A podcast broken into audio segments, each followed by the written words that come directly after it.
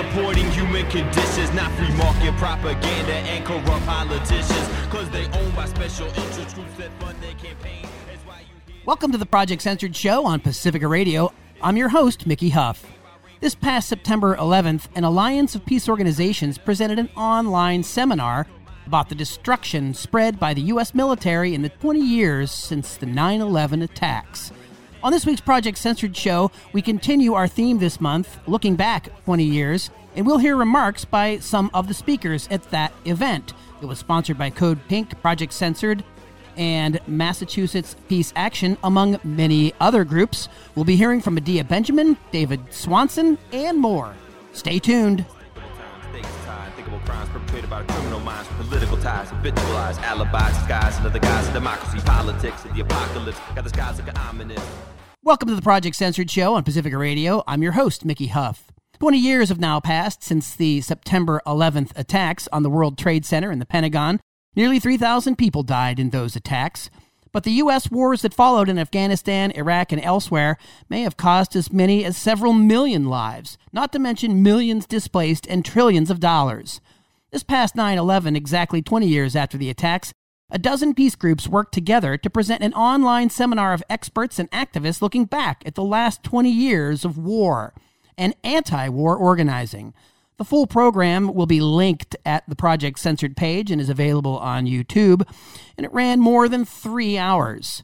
This week's Project Censored show, we present excerpts from those talks, with special thanks to our producer, Anthony Fest. We'll hear first from Medea Benjamin, later from David Swanson, Sami Al Arian, and others. And now, let's begin our program. I want to introduce Medea Benjamin. She is the co founder of the women led peace group Code Pink and the co founder of the human rights group Global Exchange. She's been an advocate for social justice for more than 40 years. Medea, thanks for being with us. Thank you so much for putting this on. I know a lot of work went into this, and I want to put my remarks in a very simple framework for understanding these wars. And it's so simple that it literally goes on a banner that we often held during these years as Code Pink. And it said, Who lies, who dies, who pays, who profits. And to me, that is the framework. Who lies? Well, we know it's the politicians, the generals, the lobby groups, the think tanks, the neocons, the corporate media. They distort the facts, they manipulate people's fears. Sometimes it's easy to do that, as in the case of Afghanistan, when people were ready for exacting revenge. And sometimes it's difficult, like in the case of Iraq, where they had to invent weapons of mass destruction and Al Qaeda connections. They had to manipulate people into believing it was in our interest to overthrow Saddam Hussein. I went there with Jodie Evans and Wright a whole group of us who went before the US invasion and had the women holding on to us and saying, Don't allow your country to invade. We don't want to be liberated by bombs. We can't be liberated by bombs. The US wanted to roll out its campaign to convince people about the need to get rid of Saddam Hussein in the summer of 2021. But Bush's chief of staff, Andrew Card, told the New York Times they decided not to do that because, quote, from a marketing point of view, you don't introduce new products in August. So they waited and they found the perfect time to introduce this new product. And that was exactly one year after the 9 11 attacks, September 11th, 2002, to introduce the quote need to invade Iraq. And people now know, in the case of Afghanistan, the lies we were fed for the last 20 years. Who died? People who joined our military because they wanted to do the right thing for this country or because they simply wanted to get an education which they couldn't afford. But the same is true in places like Afghanistan, where we were told by women there when we traveled that their sons joined the Taliban to put food on their table most of the young men who have died in these wars, no matter what side they're on, are from poor families. But we know that most of the people that died have been civilians. And while we are rightfully mourning those civilians who died in the US on 9 11, there is barely any mention from those in power about the millions of people who were killed, maimed, displaced by our wars in Afghanistan and throughout the Middle East. Who pays? Well, we know it's us, the taxpayer. I was actually flabbergasted to hear Biden acknowledge the cost of the Afghan war in his speech the other day when he said twice $300 million a day we had been spending for the last 20 years. I was so glad that millions of Americans got to hear that figure. But it's not just what we've been spending every day and to think, well, that's over now that the troops have, have left Afghanistan. In fact, Brown University says that the cost will be paid by decades to come and estimates that in 2050, the interest alone on the Afghan war debt will amount to $20,000 for every single American in this country. And then the last question is who profits? And we know there that it's the merchants of death, the weapons companies, the military contractors. We've seen how the share prices of those weapons companies have soared since 9 11. We've seen how some of them, as in the case of Lockheed Martin, has gone up over a thousand percent. Lockheed Martin, the producer of the quote, precision bombs that in Afghanistan hit weddings and funerals and hospitals, the precision bombs that in Yemen hit a school bus, killing over 40 children. One of those profiteers is General Dynamics, whose CEO made over $20 million last year peddling these weapons. And I had a chance to get inside their shareholder meeting and confront her and the board. And I said, if you have a business model where you need war to make money, there's something fundamentally wrong with your business model. She replied, saying, You're wrong. We pray for peace. We work for peace. But just a week before, she said that the potential of the world becoming even more dangerous was producing a quote, nice cadence for their orders. These weapons companies are really important not only because of their moral bankruptcy and their profiteering, but because they help determine our policies. They bribe our politicians with campaign contributions. They put generals on their board who influence the Pentagon. They make their death machines in districts all over the country, giving communities and politicians a stake in keeping the war machine humming. So, if we are to break this machine, if we are to stop the money flow, if we are to stop the wars, especially a new one that they are gearing up to with China, it means cutting the Pentagon budget. It means confronting the politicians who want to continue to shovel obscene amounts of our tax dollars into the death machine. And that's why I'm so excited about Code Pink's new campaign to cut the Pentagon budget. Now is the time. I have seen just in the last few weeks going to different rallies anti eviction rally and an affordable housing rally, a Medicare for all rally, a rally for climate justice. In every single one of them, the question was asked if there is trillions of dollars for war, why isn't there money for these life affirming activities? So that is our job right now. And I look forward to working with all of you on the Code Pink and the broad alliance we're putting together for this campaign to move the money precisely from war to life affirming activities. Thank you. Next up, I am pleased to introduce David Swanson. David is an anti war activist, journalist, radio host, and author. He is also the executive director of World Beyond War and a campaign coordinator for Roots Action. Welcome, David thank you for including me with all of these wonderful people.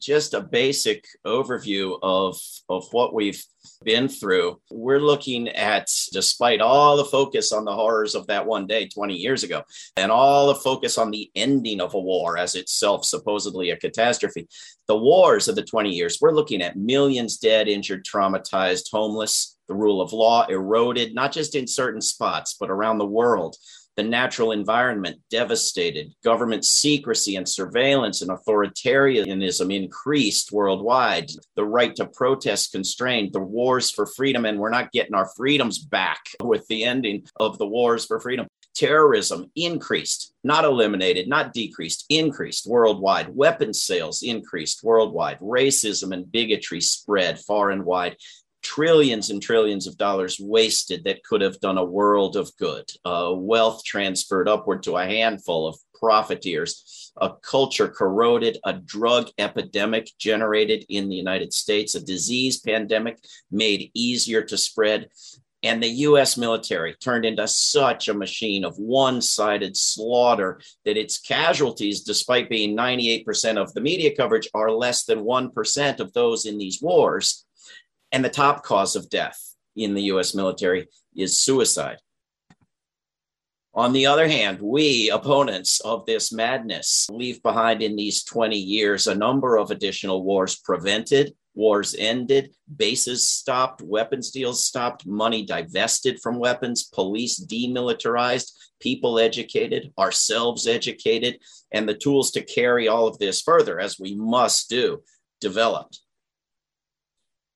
these wars that uh, have used the excuse of war on terror have been in Afghanistan, Iraq, Pakistan, Libya, Somalia, Syria, Yemen, Philippines, and additional military actions that they don't call wars in a dozen more countries, and then dozens of attempted coups despite the endless wars on top of that.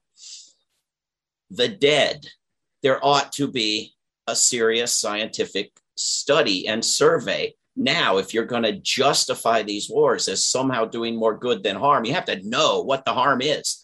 The best evidence we have suggests a couple of million dead in iraq over a million dead in afghanistan and pakistan a total of almost 7 million dead and then 7000 us troops on top of that.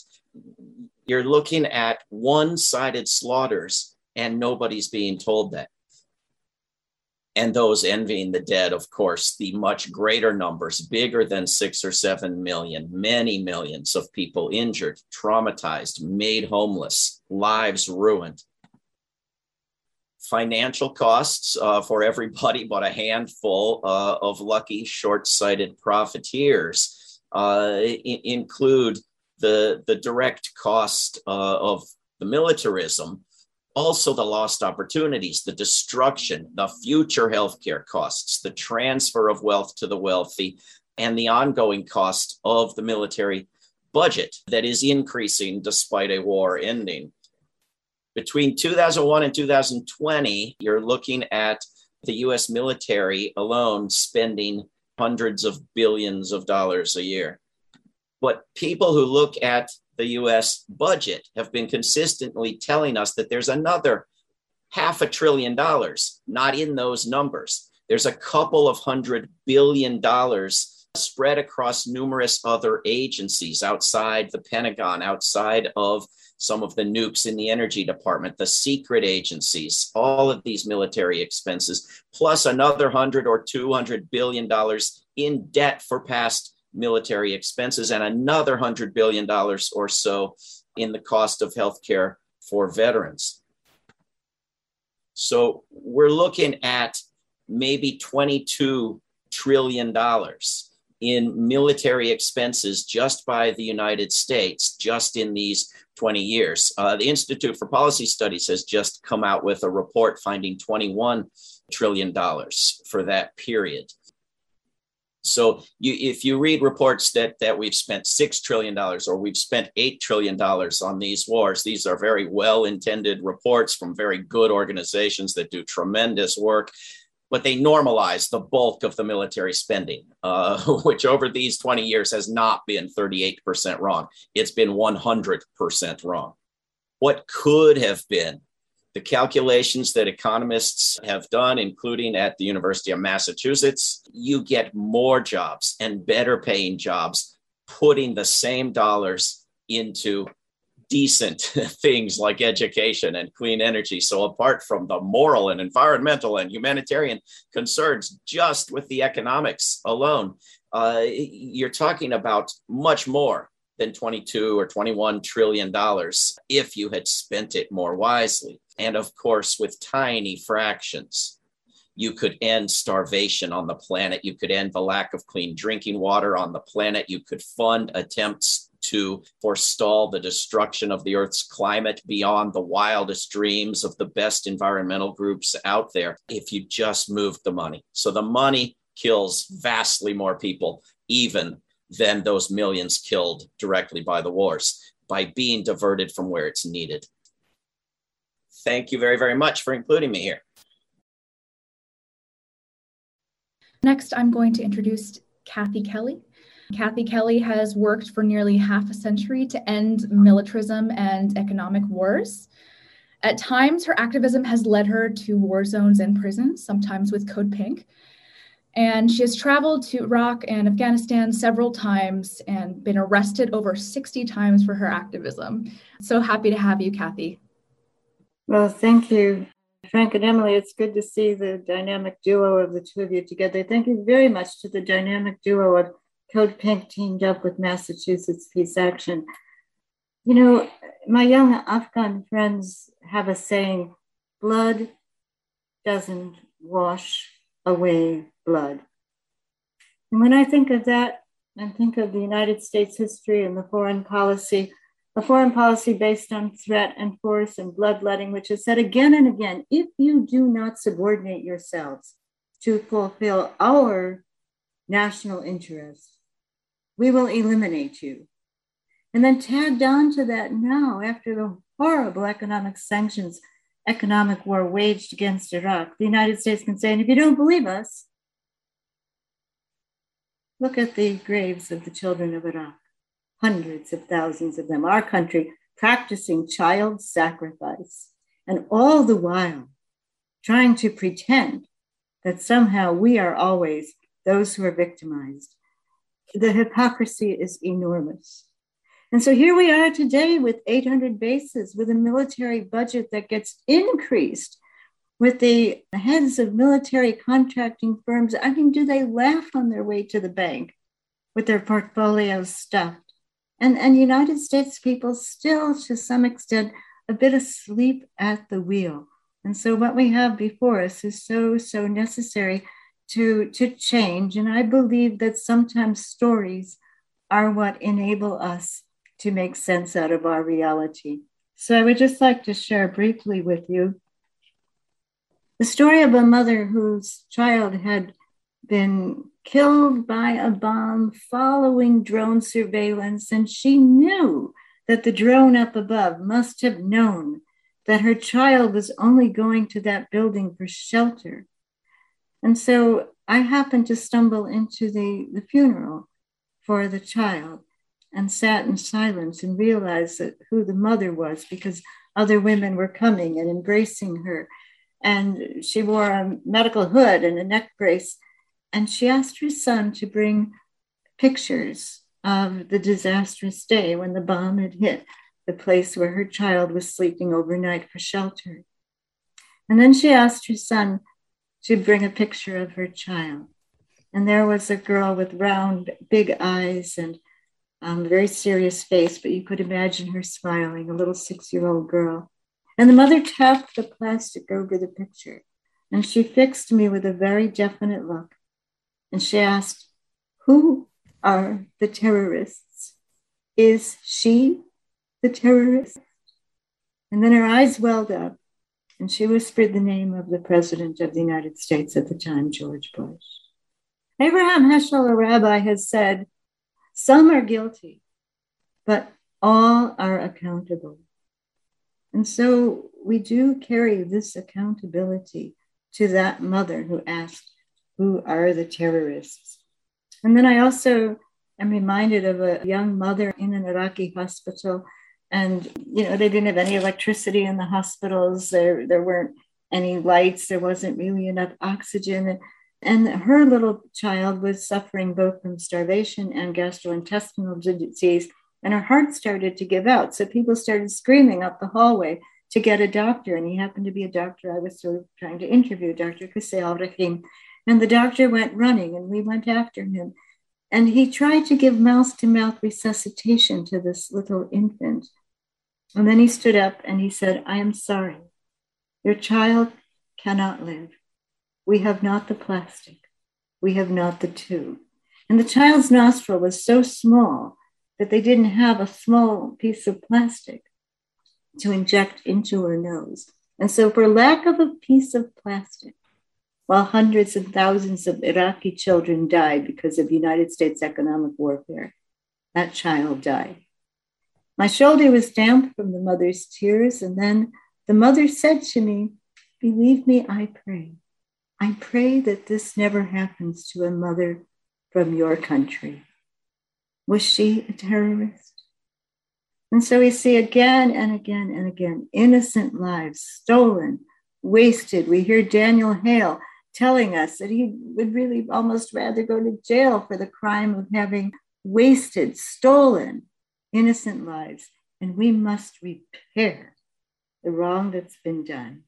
We must pay reparations and also commit reparations by dismantling the terrible military systems that have caused so much havoc, so much despair. And I think two words to begin that entire endeavor must be on the lips of all of us we're sorry. We're so very sorry. Next up, I want to introduce Dr. Sami Al-Arian, who is a political activist, a community leader, and a former political prisoner. He was prosecuted by the Bush administration under the Patriot Act. And despite his innocence, Dr. Al-Arian was imprisoned for years before being deported to Turkey in 2015. Professor, the floor is yours. Thank you very much. When 9 11 happened, the American political establishment had to explain to the American people what had actually taken place. They had two possible answers. One, that we were attacked because of our policies. The policies such as the occupation of the birthplace of Islam in Saudi Arabia after the first Gulf War, or the sanctions on the Iraqi during the 90s, in which half a million people died. In the words of the former Secretary of State, Madeleine Halfbright, in which she said it was worth it or because of the policies in supporting Israel, the military hardware and economic subsidy to the tune of $200 billion over the past half century, or the occupation of Palestinian land and subjugation of the Palestinian people, or the propping up totalitarian regimes in the Arab world undermining democracy every step of the way. These are regimes which have been supported by successive American administrations throughout the years. All these policies, if they were the root problem that caused the tragic attacks, that would have been an answer. But of course, we were given a different answer. The other answer was that America was attacked because of our freedom, our democracy, of who we are. And because we can't change who we are, we have to change who they are. And therefore, we had occupations, setting up corrupt and incompetent regimes, detentions of thousands and thousands of people, Gitmo and Abu Ghraib, torture, black sites, drones, bombings, assassinations, the surveillance state CVE programs in order to recruit thousands and thousands of informants, the securitization of the American Muslim community, the demonization of Islam and Muslims, the whole thing. What happened after 9 11, in the words of a former FBI agent who had a change of heart after 17 years of trying to serve this security state, his story was told to us by the New York Times last week, Terry Albury. He said that this was very important revelation is that what happened after 9-11 is that it was decided that Islam is the enemy, and therefore we had to go and fight throughout the world as well as domestically. In doing so, silencing Muslim leaders, undermining Muslim institutions inside the United States, infiltrating Muslim communities, targeting the most vulnerable among them, using entrapment and other underhanded tactics. Just to name a few, became standard government policies. I was among the first to be targeted, first Muslim leaders, that is, to be targeted by the US administration at the time because of powerful interest groups who thought that I was dangerous because of my stance on Palestine, my activism against the government on secret evidence and other civil rights abuses, because of my criticism of American foreign policy and domestic policy. And uh, the attempts actually to silence me were long before 9 11, but 9 11 became the perfect pretext to fulfill that goal of eliminating my voice and ability to challenge the false narrative of imperialism and settler colonialism in Palestine. Now, 20 years later, it's clear that this policy has failed, and the explanation given to the American people has been exposed as false and a lie. The last military act of the United States this week, this past week, is very revealing. You can read it today in the Washington Post and New York Times. The government said that they prosecuted a drone attack in which an ISIS person was, was uh, targeted and he was eliminated. And that because of secondary explosions, other civilians were killed. But what the actual revelation of the investigation by New York Times and Washington Post is that this person was working for an American aid charity. He was pro American. He actually applied to be resettled. He was targeted because he went to a house that the intelligence services thought was a safe house for ISIS, which wasn't. It was the house of his boss, he was trying to pick up a laptop. And they went after him for eight hours. And because he went four different places, he basically was dropping off and picking up his colleagues. And because he put something in his trunk, and they thought they were explosives, and that's what caused the secondary actions. They were not, they were simply jugs of water because there wasn't water in his neighborhood. And they said that he was targeted alone. It wasn't true. 10 people were killed, including seven children. This is emblematic of the actual so called war in terror, in which, by the way, the figure of $2 trillion that was spent on these wars, much of it actually never left the United States. Most of it was profiteering from these wars, whether it was defense companies, whether it was contractors, whatever have you. Today, Afghanistan is poorer, poorer than it was in 2001. In 2001, the average daily income of the Afghani person was $2 per day. Today, it's less than $2 per day. So none of that money actually went to Afghanistan.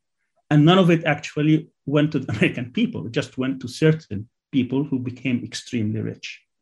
Now, when I was arrested back in 2003, I was among the first to be arrested and prosecuted by the so called war on terror. I was facing three life sentences plus 220 years the government wasn't even ready for the trial. So I had to wait 27 months in solitary confinement until they get ready. All in all, I had to spend 43 straight months in solitary confinement. They had 471,000 they had on me over a 10 year period, 21,000 hours to be exact. They had over 400,000 documents 2,000 audio tapes, 600 videotapes, 65,000 Hebrew documents that they threw just for fun. They brought in 80 witnesses, in which 21 were from Israel. We had zero witnesses. It was the longest trial since 9 11, still is, six months from opening to verdict. And with all that, with all the advantages in which they spent over $200 million in that trial. They got zero convictions. There were four of us. They could not convict on a single accusation, single charge, even though they had over 100 charges. But they were not ready to let go. So I had to deal with them give up my rights, and leave. And after the agreement, they kept me for another eight years waiting because another prosecutor, a Zionist who didn't like that verdict, he had to bring me and drag me there, trying to get me to testify, even though we agreed that there will be no cooperation. And I had to wait another eight years, in which I was charged in another charge and put on first two years in prison and then six years under house arrest. And at the end, because we had a decent judge, the government had to give up. And of course, I have already given up all my rights despite 40 years living in America. At any rate, what this was, what it shows, is simply a new face of America that is ugly, that has been exposed, and that what we need is grassroots movement to stand up to these policies and to stand up to the ugliness of this so called war and terror that has done nothing but devastation, destruction, death, all in the name of the American people. And if this is a true democracy, then people really have to resist, mobilize, organize, and make change. And I appreciate the efforts of many people who are attending today and many organizations and institutions who are trying to do that. But we have to think also outside the, the box, meaning that there is something fundamentally wrong with how we're resisting. I remember when I was under house arrest, the Occupy movement there was a lot of good people there in the streets, but they could not come together to make an effective change. The challenges are many. The money that is in politics today and corrupting the whole system has to be has to be faced and has to be dealt with. But all in all, we need to bring all good-hearted grassroots people together and think of how you can make a change because believe it or not, what America does, it's destroying the whole world. A lot of people who live in America see only part of this, but the impact is huge. And uh, you know, when people resist, certainly they can win, but at the end, still the stick is big, the, devastation is wide, the manipulation of the economic institutions throughout the world, just like eh, destruction and mayhem all over. And therefore, it makes a whole difference when we have people who care about peace and care about real freedoms and care about people, that they come together and make a difference in this world. And since America is doing much of that destruction, then it's very important that people, American people, people with conscience, take the responsibilities serious and try to make a difference in this world. Thank you. So, up next, we are going to have Norman Solomon, American journalist, media critic, activist. Solomon is a longtime associate of the Media Watch Group, Fairness and Accuracy in Reporting. In 1997, he founded the Institute for Public Accuracy. Since 2011, he has been the national director of rootsaction.org. Norman, take it away. Thanks so much. And thanks to everybody who's made our gathering here today possible when we hear all the media coverage and retrospectives about 9 11, we rarely hear, and certainly almost never in the mass media hear, that when people are killed, whether it's intentional or predictable, those are atrocities that are being financed by US taxpayers. And so we hear about the evils of Al Qaeda and 9 11, and certainly those were evils. But we're not hearing about the predictable as well as the intentional killings, the tens of thousands of civilians documented to have been killed by the US military in the last 20 years, and then the injuries, and then the terrorizing of people with drones and other US weapons. We're hearing very little about that. And part of the role of activists is to make those realities heard, make them heard loud and clear as forcefully and as emphatically and as politically powerfully as possible. Our role as activists, I think, sometimes can get blurred in terms of getting them conflated with the roles of some of the best members of Congress. And when our progressive peace heroes in Congress push for peace and disarmament and social justice, they deserve our praise and our support. When they succumb to the foreign policy blob, when they start to be more a representative of the establishment to the movements rather than a representative of the movements to the establishment, we've got a problem. I think it's the role of peace activists, certainly one of our roles as individuals and as organizations, to be clear about what our goals are and be willing to challenge even our friends on Capitol Hill. And I'll give you a very recent example. Two of our leaders of anti war forces in the House of Representatives a couple of weeks ago circulated a Dear Colleague letter encouraging members of the House to tell the chair of the House Armed Services Committee, Adam Smith, to stand firm behind President Biden's 1.6% increase in the military budget over the budget that Trump had given us the year before. And the point of the letter was Chairman Smith, we want you to defend this increase in the Biden budget that's 1.6% against the budget increase that has been passed by the Senate Armed Services Committee of 3.3% increase. That kind of a letter moves the goalposts further and further to the liking of the military industrial complex, to the liking of the war profiteers, to the liking of the warfare state. And so when people we admire and support, in this case, Mark Pocan and Barbara Lee, circulate that dear colleague letter, there's a tendency for organizations to say, yeah, we're going to get behind you. We will respond affirmatively to the call to urge our members to urge their representatives in Congress to sign this Dear Colleague letter. And what that creates is a jumping off point that moves the frame of reference farther and farther into the militarism that we're all trying to push back against. And for that reason, me and my colleagues at rootsaction.org decided to decline the invitation to sign that letter. I bring it up not because that is a make or break moment, but because it's indicative of the pathways and the crossroads that we face to build a stronger and more effective peace and social justice disarmament movement.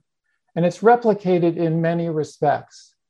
When we're told that it's not practical on Capitol Hill to urge a cutoff of funding to all countries, including military funding and assistance to all countries that violate human rights. And when we're told that Israel is off the table, it's not our job to internalize those limits that have been internalized by even almost all of our heroes on Capitol Hill, except for the squad and a precious few others. It's our job to speak not only truth to power, but about power, and to speak clearly and candidly, including to those who are often our allies.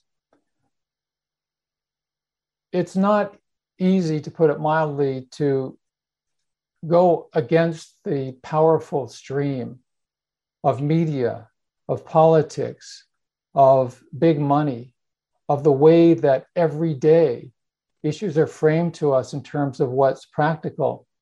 But whether, as in the last few weeks, and perhaps especially today, the mass media are paying attention to issues of war and peace, or whether we're often disregarded as outside of the frame of breaking news, it's peace activists, it's social justice activists. We're the ones who can change history. And organizing is what does that. And I'm very happy to be involved. At Roots Action, we have launched something called progressivehub.net. And it's for all groups, not just Roots Action, as a tool for organizing. And so I want to invite you to consider making it part of your daily visit online.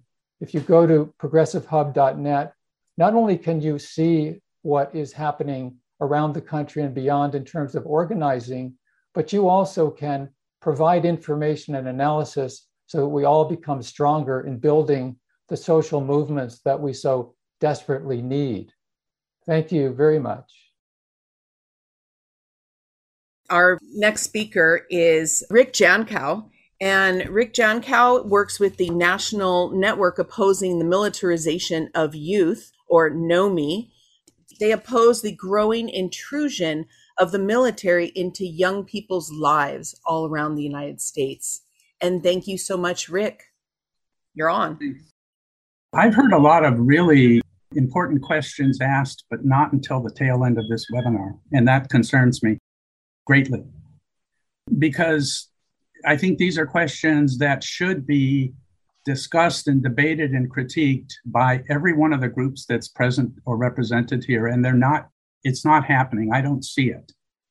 Questions like why was the anti war movement unable to stop the invasions? Why have we come full circle after 20 years? I would say, why after 60 years? Because I, my generation was part of the movements of the 60s, and we thought revolution had actually been achieved, but obviously it hadn't. So it's really concerning to me that people haven't stopped their organizing long enough to critique themselves and critique their focus and their direction. And instead, we follow the same pattern that basically protest movements have followed in the United States for generations, which is we focus on the crises and then we react. We try to put out fires that are handed to us instead of trying to deny fuel for any fires. And that's where education and the school system is the most important factor. Because what I learned looking back at this in a critical way over the last 35 years that I've, that I've been working with schools and in schools and with young people is that people don't think so much about where behavior comes from. They just think about the behavior. And the reality is that the other side, the corporations, the military, conservative organizations, they do think about that and they act on it. And you will find them in the school system in many ways. You won't find very many progressive groups that are represented here in the school system. And that's a major, major error, a mistake because it's all about planting seeds. If you don't plant the right seeds when people are captive audience for 13, 14 years, five days a week, seven or eight hours a day, nine months of the year, the other side is planting their seeds and they're planting seeds for weeds. That's the reality. And so to me, it is paramount that more progressive organizations, organizations with progressive goals, reevaluate their direction and find some way to prioritize at least some work focused on the school system, particularly the K through 12 system. Academic study and research and writing and all is very important and valuable because it helps us with resources, but it's the K through 12 system where the seeds are planted for the kind of wars that we have been having. We have to learn. We have to learn from the military. The military, they're not random about what they do. They pay companies to advise them on marketing and, and marketing strategy. We need to do the same thing. We don't have the money to pay for those companies, but we can strategize and we can ask critical questions like the ones that some of us have mentioned here toward the end of the webinar. I mean, I was asked originally to come on to this to talk about, for example, recruiting in schools and what impact 9 11 had on recruiting. Well, okay, you'll see headlines like these today, trying to make it seem as though 9 11 spurred this patriotic response and that people were enlisting like crazy. Well, in fact, it's not true. It's not true. That's not really what happened. For a year or two, yes, there was there was a temporary increase in interest in the military among young people, but it wasn't because of 9/11 so much. It had more to do with the economy. And this is something that I've tried to educate people about because they, they like to think, oh, it's counter recruiters who are forcing the, the uh, enlistment rates down or war. And it isn't. It's a combination of those factors, but primarily the economy. When unemployment goes up, so do the enlistments of what the military, what the Army calls high quality enlistees.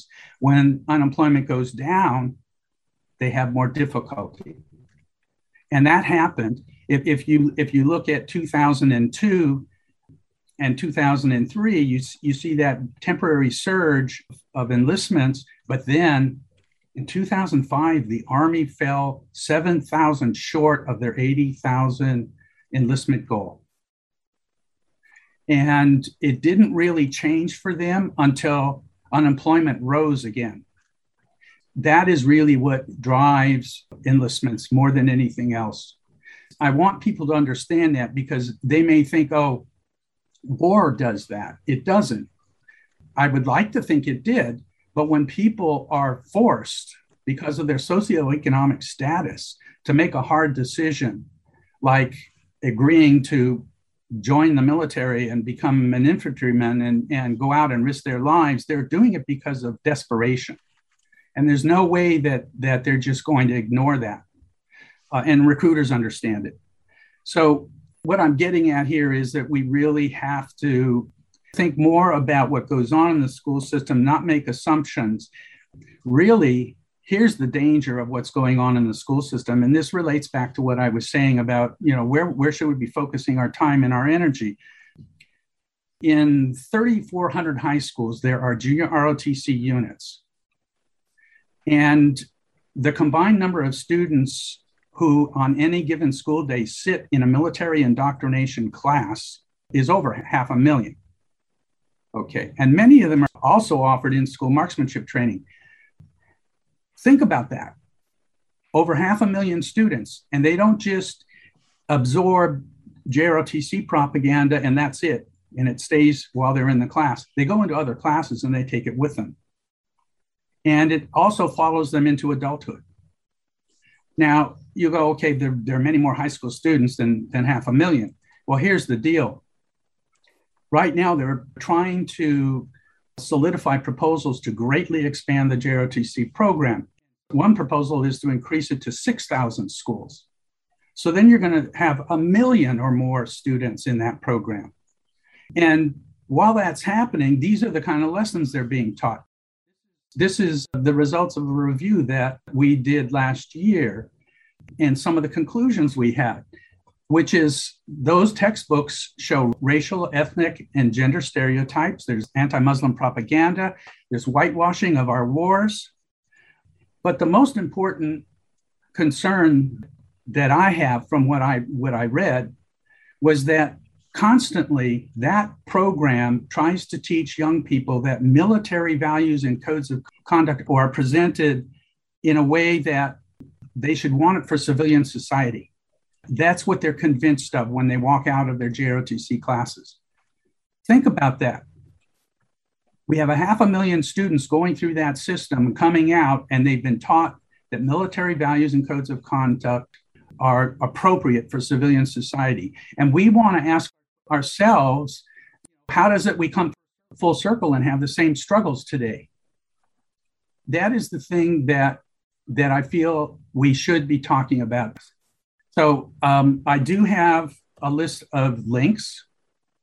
These are resources that people can use if they if they decide yes, I want to do something about this. I do want to address this problem in, in K through 12 schools. These are links uh, to resources. And I pasted them in the chat earlier, but I'm assuming they'll also be here in the recording and I can paste them in again.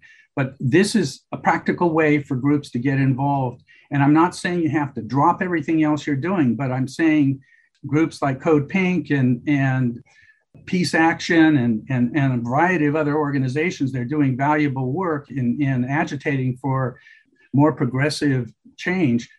They should look at how they can maybe shave off some of their attention, some of their resources to focus on this.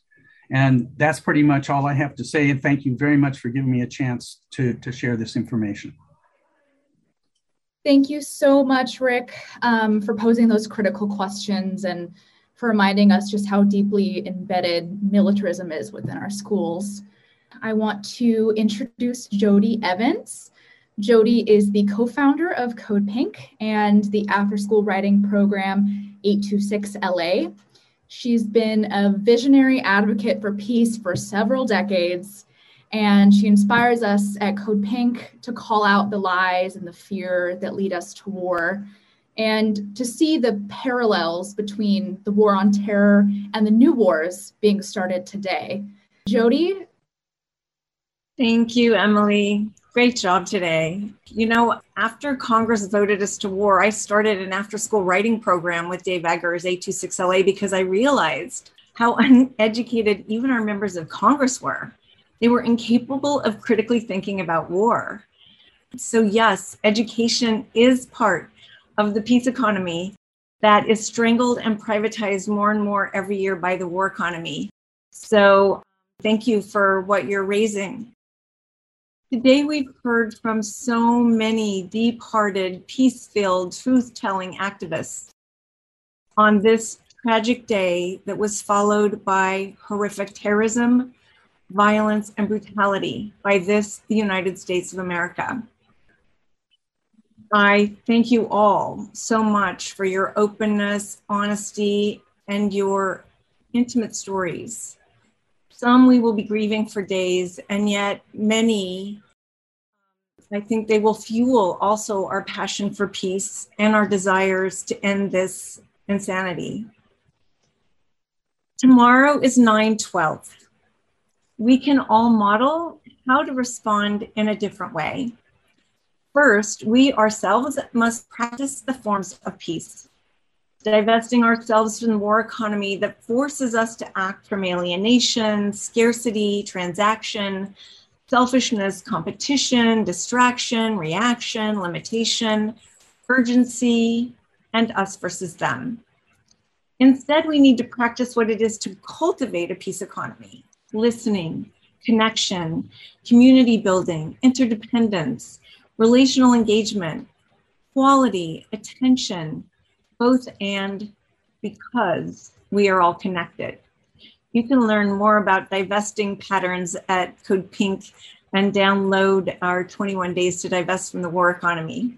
But I just wanted to make sure we knew it's up to us first. Then we need to bring our listening, relating, connected selves into the streets, exposing the costs of war that affect everyone all needs lead back to the Pentagon and its suck of money into death, destruction, annihilation, and as we have seen today, much grief. War and the Pentagon serve the war economy. And what has happened since 9 11 is the rich have gotten richer. The United States has moved right, and the social fabric is in tatters, while the world is less safe and terrorism has increased everywhere. So tomorrow on 912, we launch hashtag cut the Pentagon, a big tent intended to pull the already grassroots activism together to show that the needs of the people and the planet are being denied by the stupidity of wars and the Pentagon. The next war is already happening. We hear it from members of the military right now China is who they are told their enemy is, and they think they are saving the people of Taiwan. There are already victims of this war on China, and they are in the United States. Violence against Asians in the US is on a steady rise. If you care about the people in Taiwan, the only answer is no war. Do not sell weapons to them to be a pawn in the US aggression on China. And China is not our enemy we all need to be more educated on China so we can be in cooperation and relationship for a future. Onward to peace.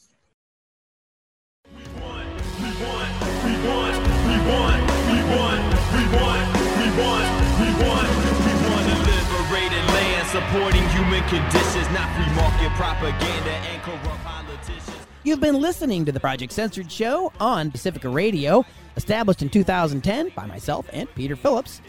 I'm Mickey Huff, the executive producer and host of the program. Anthony Fest is our longtime senior producer. The Project Censored Show airs on roughly 50 stations around the United States from Maui to New York.